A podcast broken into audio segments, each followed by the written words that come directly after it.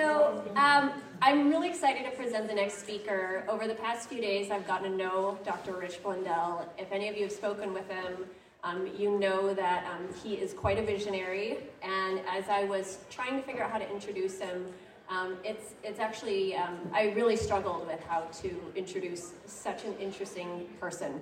So I am humbled to share his story with you, and I'll be introducing him shortly. But what, what is he? I'm trying to put, I was trying to put a label on who he is, and you really can't because he's so many things. He's a scientist, he's an ecologist, he's a conservationist, he's a philosopher. He also has a PhD in cosmic evolution, which is incredible. Talk to him about it. Uh, but most of all, I would say he's also, um, and he's also a change agent. And that's, I think, what we need more of uh, today. And I'm really excited to share his story with you. So first, I'm going to share this video, and then he's going to come up, talk, and we also have a, a Q&A prepared. So thank you.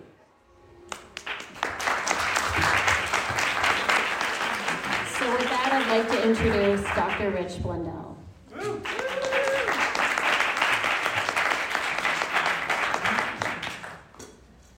So I think, um, so he's such a, an interesting history, such an interesting array of experiences, and I know we are a little bit compressed for time, so we're going to get right into it. So much of your work has been centered around this concept of oika. Can you share with us what that entails? I can. Um, oika. It's, uh, it comes from the Greek word, ancient Greek word oikos, which means basically home. Uh, in, the, in the ancient Greek conception, it meant more like a house. It, it's the root of the word eco, as in ecology, and the word economy, which is actually meaningful in this sense. But basically, it means home. Um, I'll just go a little further to say this yes. that I'm an ecologist. For me, oika means it's the intelligence of nature. That there's a that there's an intelligence embedded deep within nature that actually precedes our intelligence. I study the history of the universe, and that includes the history of the earth, the history of nature on earth. And when you study it, you realize that intelligence was going before we showed up. There is an intelligence in nature. Um, but the good news is, because we're part of nature, we can feel that intelligence. In fact, that's why we can feel it. It's because we are part of nature. That's why we can feel it. And guess what? It feels good.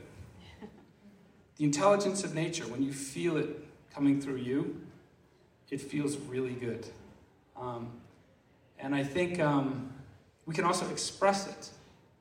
So when we're when we're when we're aware of this intelligence, when we get to know it, when we become familiar, when it becomes part of when we become part of the family of nature, um, we can express it. We can live by that intelligence.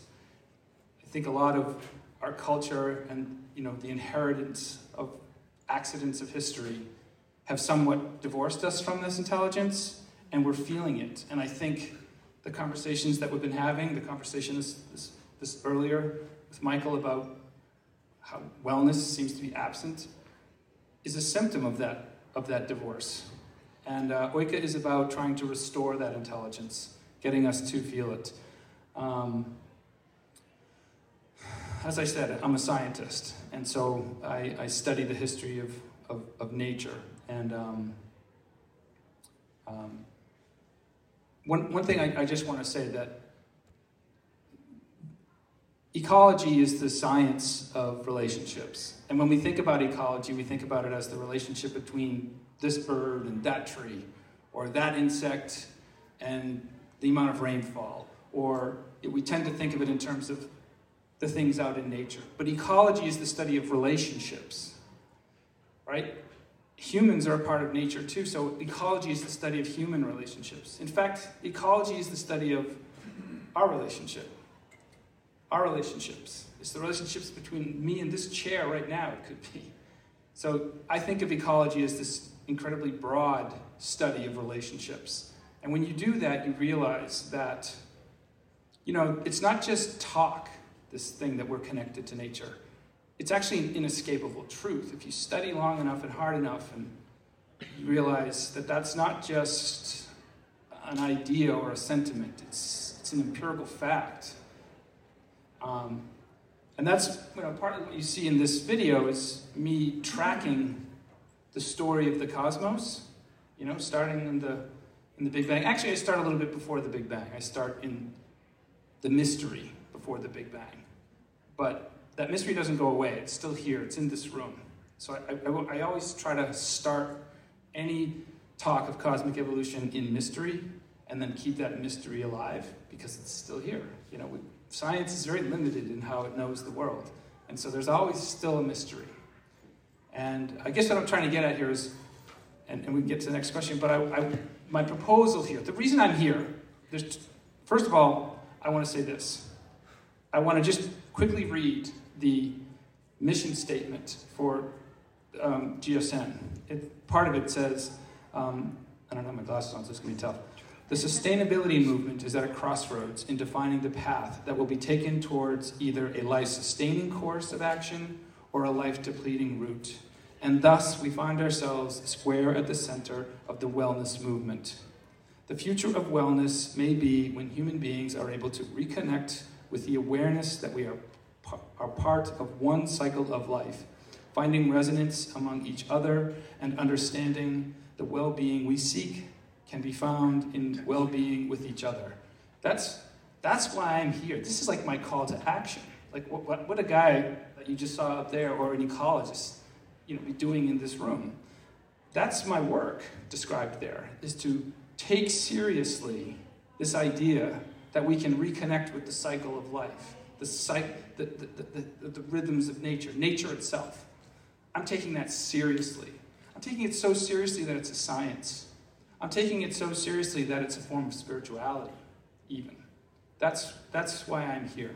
Um, and one last thing I just want to say before we get, get back into the conversation is that as I studied this whole grand arc of cosmos, the cosmos, nature, that brought us all here today, I realized that um, when you're in right relationship with nature, with the world, what feels good is good. And you guys are in the feel good industry, right? Um, maybe I'm wrong, but I'm still pretty naive. I think you're in the, I think you're in like the self care, right? But when you're in, when the self is deeply, it feels deeply embedded in nature, when the self is in right relationship to nature, self care, lo and behold, is world care. It's the world, when you take care of yourself, and you're in right relationship, that's the key. Like, that's the caveat here, is that you've got to be in right relationship. But if you're in right relationship, self care is world care. Healing the self is healing the world. I think that's like a wicked, powerful opportunity. Amen. I'm from Massachusetts. Um, and, and, and I want to also frame this that, that's the light, okay? But we're also in a moment. There's another Greek word I want to introduce. It's, you probably know this one, chronos, right? That's linear time. The Greeks had a word for linear time called chronos. They have another word for time called kairos. It's not linear, it's, it's a different kind of time that is a moment of profound transformation, right? That there's a, it's almost a crisis. Has anyone heard the term the meta crisis? Anyone? Well, that's what we're in. We're in a convergence of crises. Crises this, crises that. There's mental crises, there's economic crises, there's climate crisis, there's fundamentally it all boils down to a crisis of consciousness, a crisis of separation, I believe, from nature. I believe that's at the, that's at the source of all of these crises. I forget what my point was, but um, that, that we're in a moment that the inflection point, as new technologies are coming online right now, that we've gotten glimpses of. We, the first glimpse we got was when the algorithms took over social media, and look at what it's done. I mean, we're all old enough to have seen the rise of this situation. and we see what it's done. We're feeling it. You're feeling it in your industry. We're feeling it in our lives. And um, that was just the first iteration of artificial intelligence, was the, the algorithms that would curate content for us. We're now entering into the next phase of this artificial intelligence world, which has gone from curation to creation. It's starting, ChatGPT, as powerful and as useful it is, and I use it too, it's creating a world, okay? It's gone from curating content and now creating a reality for us. The next phase is even going to be more insidious, okay? We're going to go from curation to creation to control if we're not careful. In fact, it's kind of inevitable. That's where artificial intelligence is taking us. So, my proposal here is that we restore natural intelligence as a response to artificial intelligence before it's too late. And that's where I think your industry finds another level of relevance. We need what you do now more than ever. Uh, again, I might be naive, but I just think that there's a powerful moment here, and, and I, I want to be a part of it, and I want to help you be a part of it if, if, if you're up for it. Uh, I think there's this incredible healing moment. So that's why I'm here, and um, that's why I brought Oika here to introduce it to this. And I know this is like a sub niche of a niche, uh, and so, but that's perfect. That's I used to say if I could just reach 10% of people with this message, then we, then we have a chance. I've, I've reduced my goals down. I'm at 1%. And then I had to actually reduce it again. So I'm actually at 0.1%. So 0.1% of you reach out to me after this, then we, we, I think you know we're on the right track. So I just sorry if that went long or went off track, but I just wanted to get it all out there uh, so that we could go from here. So, okay. I think what I'm going to do is kind of fast forward to our thesis. So we talk about transformation, and as you pointed out, we're an industry of spa professionals here. So spa professionals are in a unique position. Um, but what can we talk about something tangible or even intangible that we as professionals can do? Because not all of us can be forward-thinking ecologists and change agents. Why not? Um, well, what are what are the degrees that we can do that in? Um, because I'm I'm a I'm actually not, but pretend I'm a spa director. I can't like go out and walk in nature like half of the day, or my team will revolt. Okay, okay, but we can we can pull that apart. Um, first of all, I think the, first of all, your slide with the, the pyramid that had the assumptions on that had the assumptions as part of that pyramid, such a great word. We live by a lot of assumptions, and there were there are assumptions embedded in what you said. AI is also going to change a lot of those things that keep us that keep us in the grind, that keep us from the things we care about, and like those crabs that get pulled back, you know, that's going on, and so those things are going to. I'm trying to tell you, we are we are the next decade. Every industry is going to be disrupted. Everything about our lives is going to be disrupted. So we need to take a look at these assumptions. Now's our opportunity to rethink our assumptions, redesign our assumptions about what we want to spend our lives doing. Okay, we don't. So I think to assume that we're not all going to have an opportunity to learn about who we are. In fact, I think that's actually the purpose of life that's been taken from us. Is that somehow slowly over time, figuring out what was the, you said figuring out who we are it was something about somebody today had a line about it takes a lifetime who was it was Christy it, Christy Christy said it right she said lifetime to find who you are find who you are and I said I, when she said that I was so like happy because that's kind of what a life is for and uh, but that's been taken from us and that's what this story, by the way, that I tell, this cosmic story, that's our story. That's your story. But we don't know it.